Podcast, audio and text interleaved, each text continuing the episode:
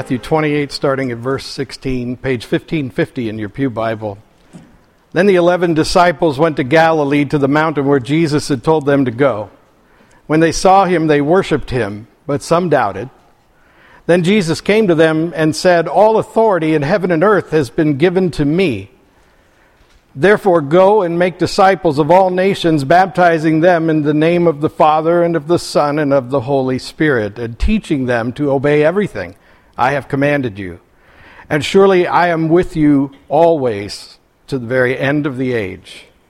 The Word of God for the people of God. Thanks be to God. We have been, since Easter Sunday, studying the Acts of the Apostles. Now, this is by design through the Revised Common Lectionary, and this year's schedule has taken us all over the place in the Bible. So it hasn't been a linear journey through Scripture, but it has been a linear journey thematically speaking. There's something that we are being led toward in this series of readings that we've had over these several weeks. And now on this Trinity Sunday, which kind of marks the end of the whole Lent and Easter and Pentecost cycle, we are confronted with what is referred to in the scripture, at least in your Bible headings, as the Great Commission.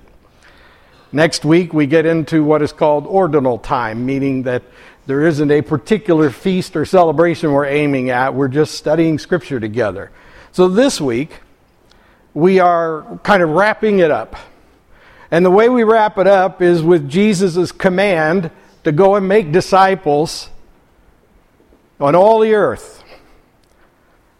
And if we take that in perspective, we can use the other scriptures that we've read and remember that this was supposed to start right here in our hometown and then spiral outward, even including places that might be uncomfortable for you like Samaria was for the Jews who had been commanded to leave Jerusalem and go to take the good news elsewhere.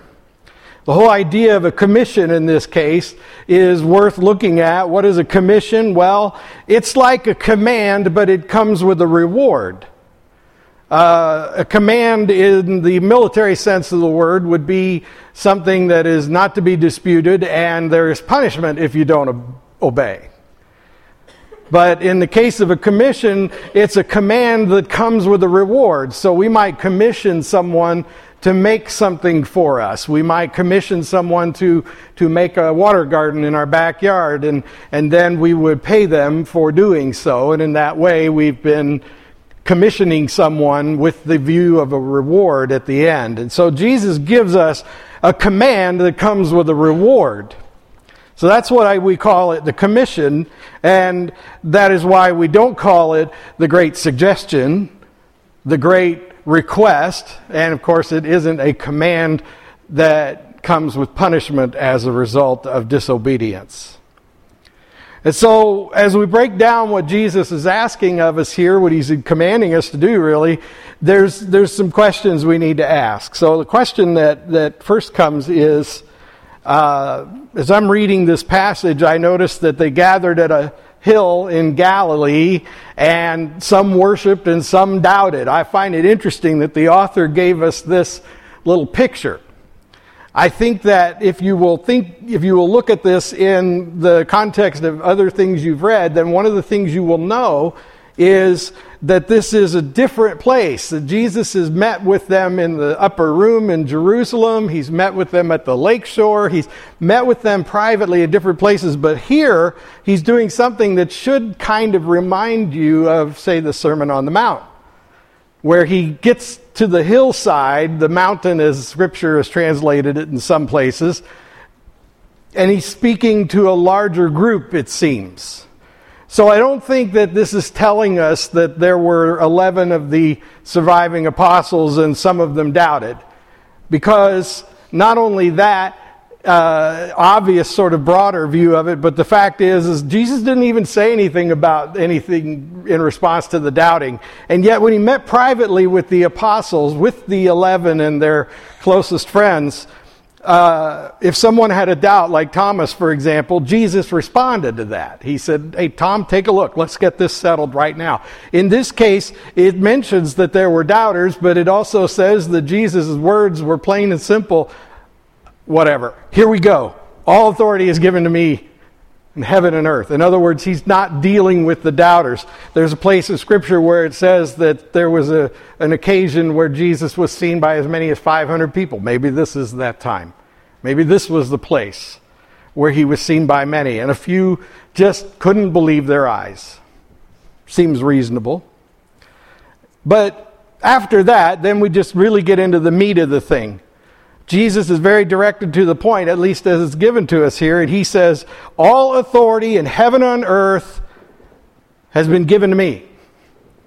Period. Now, authority I've found in my lifetime to be a difficult thing for us Americans. I mean, the whole concept of being American is kind of to be a rugged, independent individual, and yet we have to have a willingness to submit to authority once in a while. We just have to.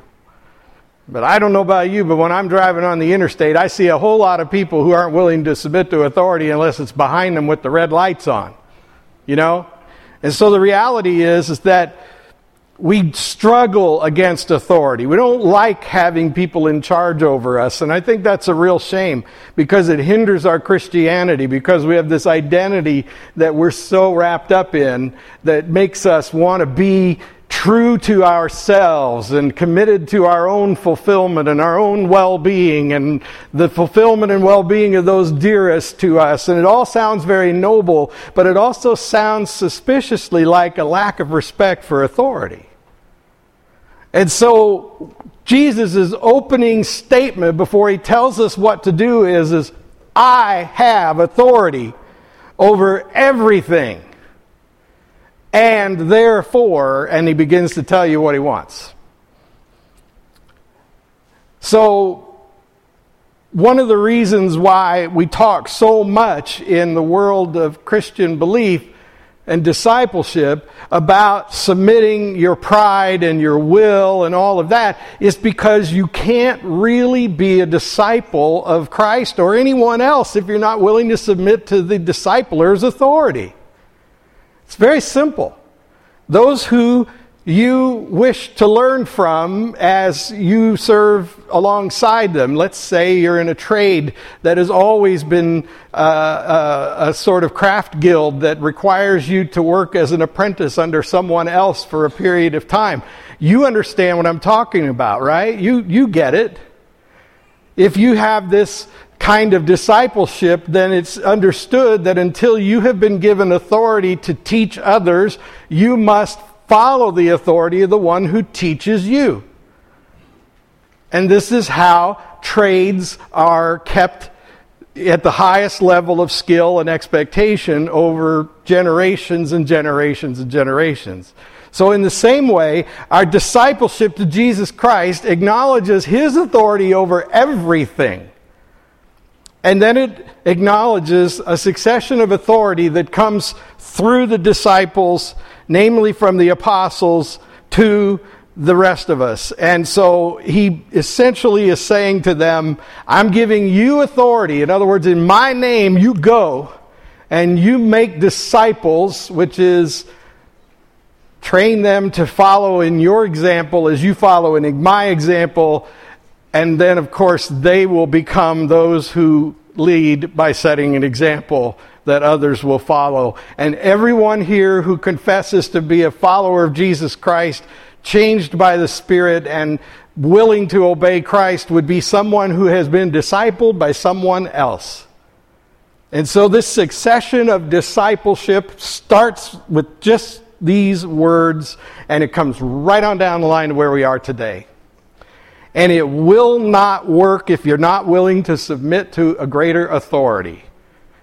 The essence of discipleship is equal parts of grace and discipline. You don't get to be a disciple of Jesus Christ until you accept the grace that gives you the welcome into the family of God. And then, once welcomed into the family of God, you submit to the authority and the discipline of that family.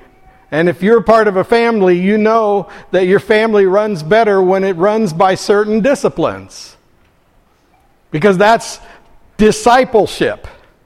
In my house, my bride and I are the head disciplers of the family way of doing things.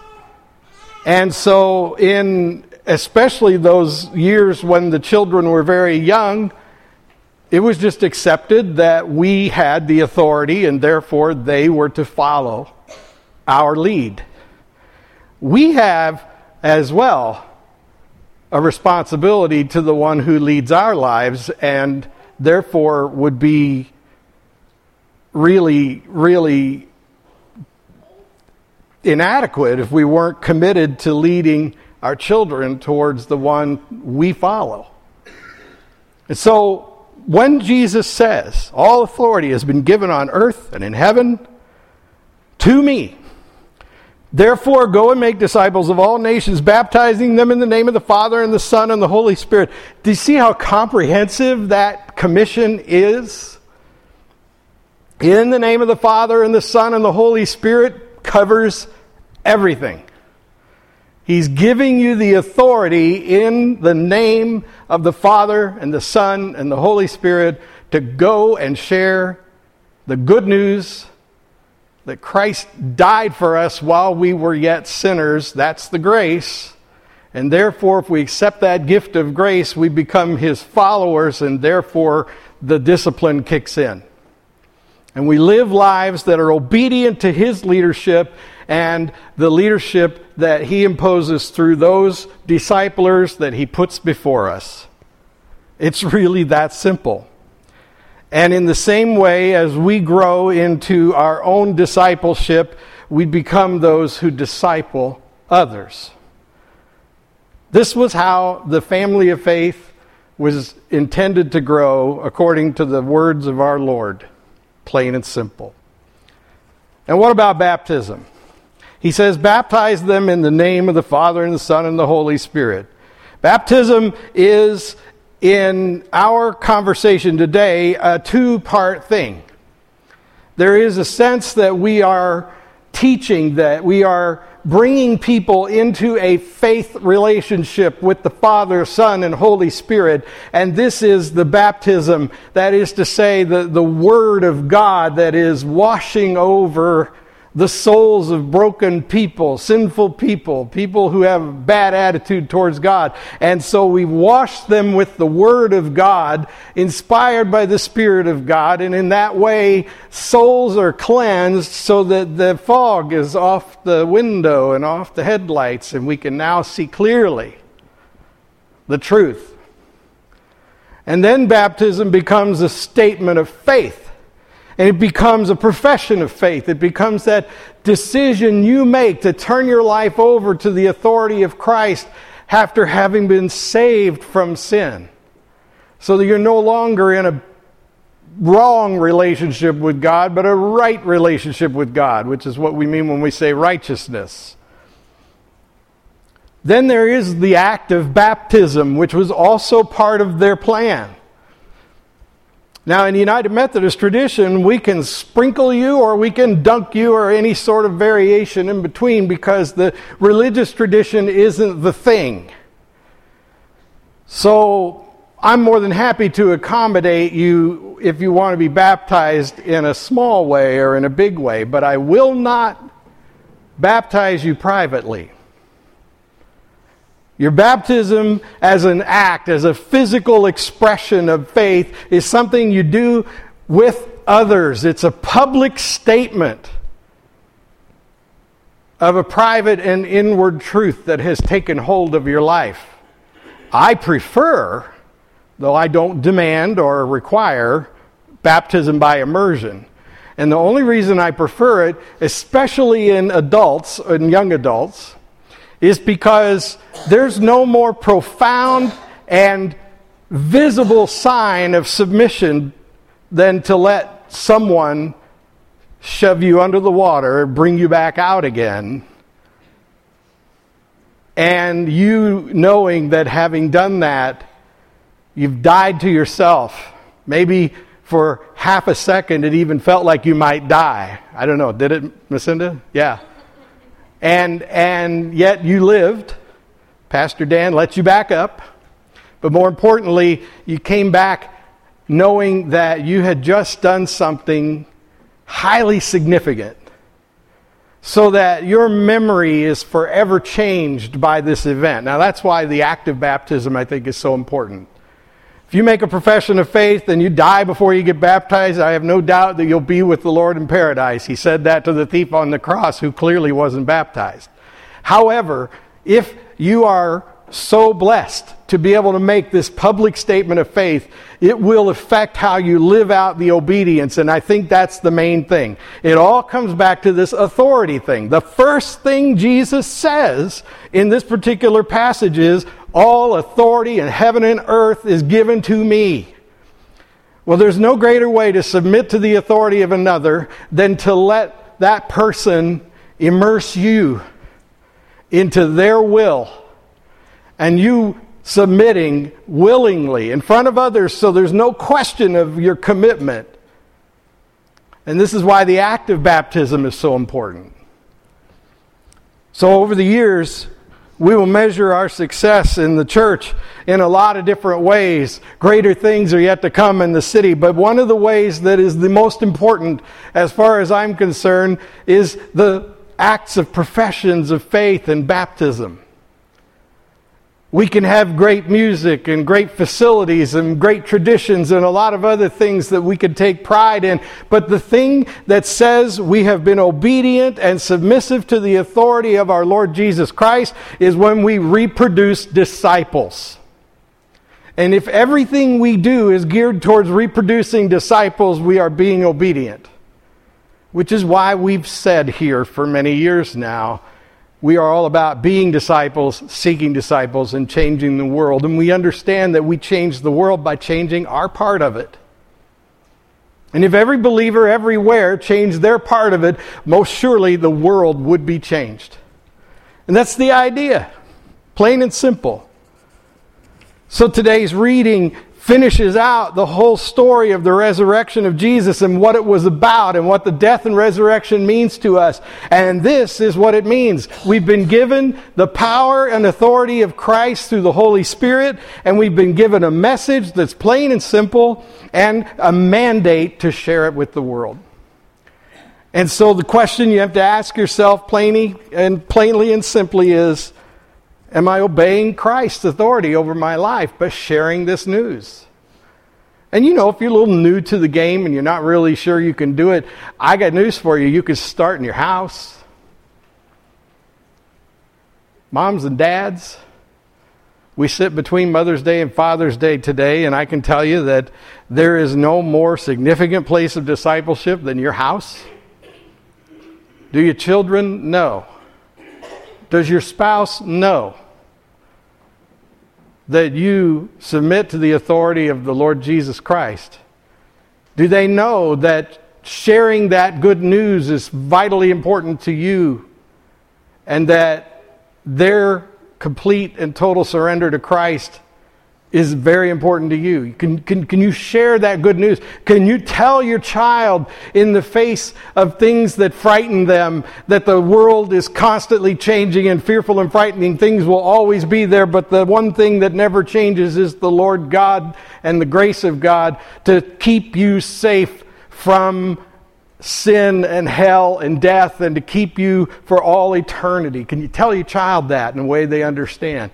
You can do this and once you can, you know, I, I, don't know about you people, but I found when I was first married to Laura that even though we shared a lot of the same beliefs, it was a little awkward praying together or talking about certain things together. It came with time. Even in my own house, even in my own marriage, it was not a common thing at first because there was a little bit of, you know, a fear that somehow we wouldn't speak the same language. Now she could finish my sentences for me when I'm talking about my faith and about the Lord and about the way we govern our lives in obedience to the Lord. The last thing I want to say to you is, is why should you submit to his authority in this case? You know, what prevents you from submitting to the authority of Christ in your life? More often than not, it's because we're afraid that something that is really important to us will be lost in the process.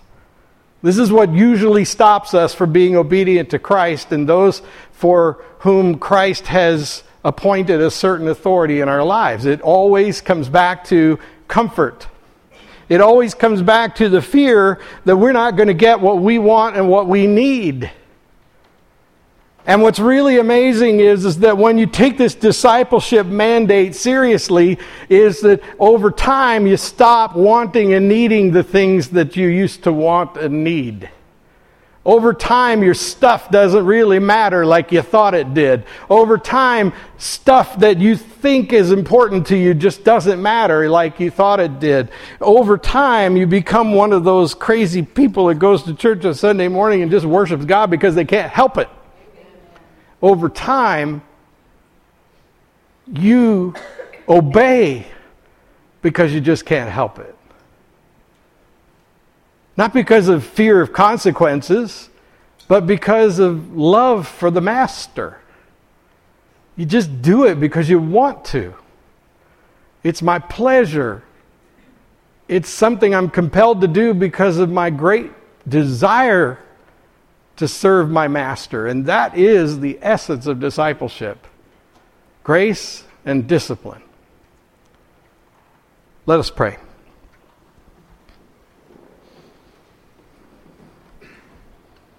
Almighty God, I thank you for your word. I pray that you burn it upon our hearts so that we might be changed forever.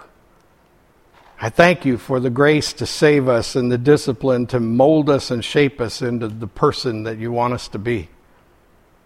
I pray that we might all be compelled by our great love for you to obey you and worship you.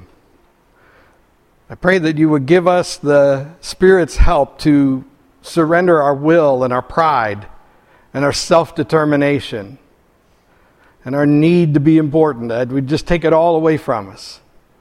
So that the only important person is you, and the only need is to elevate you over all of heaven and earth, just as you said it would be. Well, God, I pray this church will be in the business of being disciples and seeking disciples and changing the world for decades to come until you return in glory. Amen.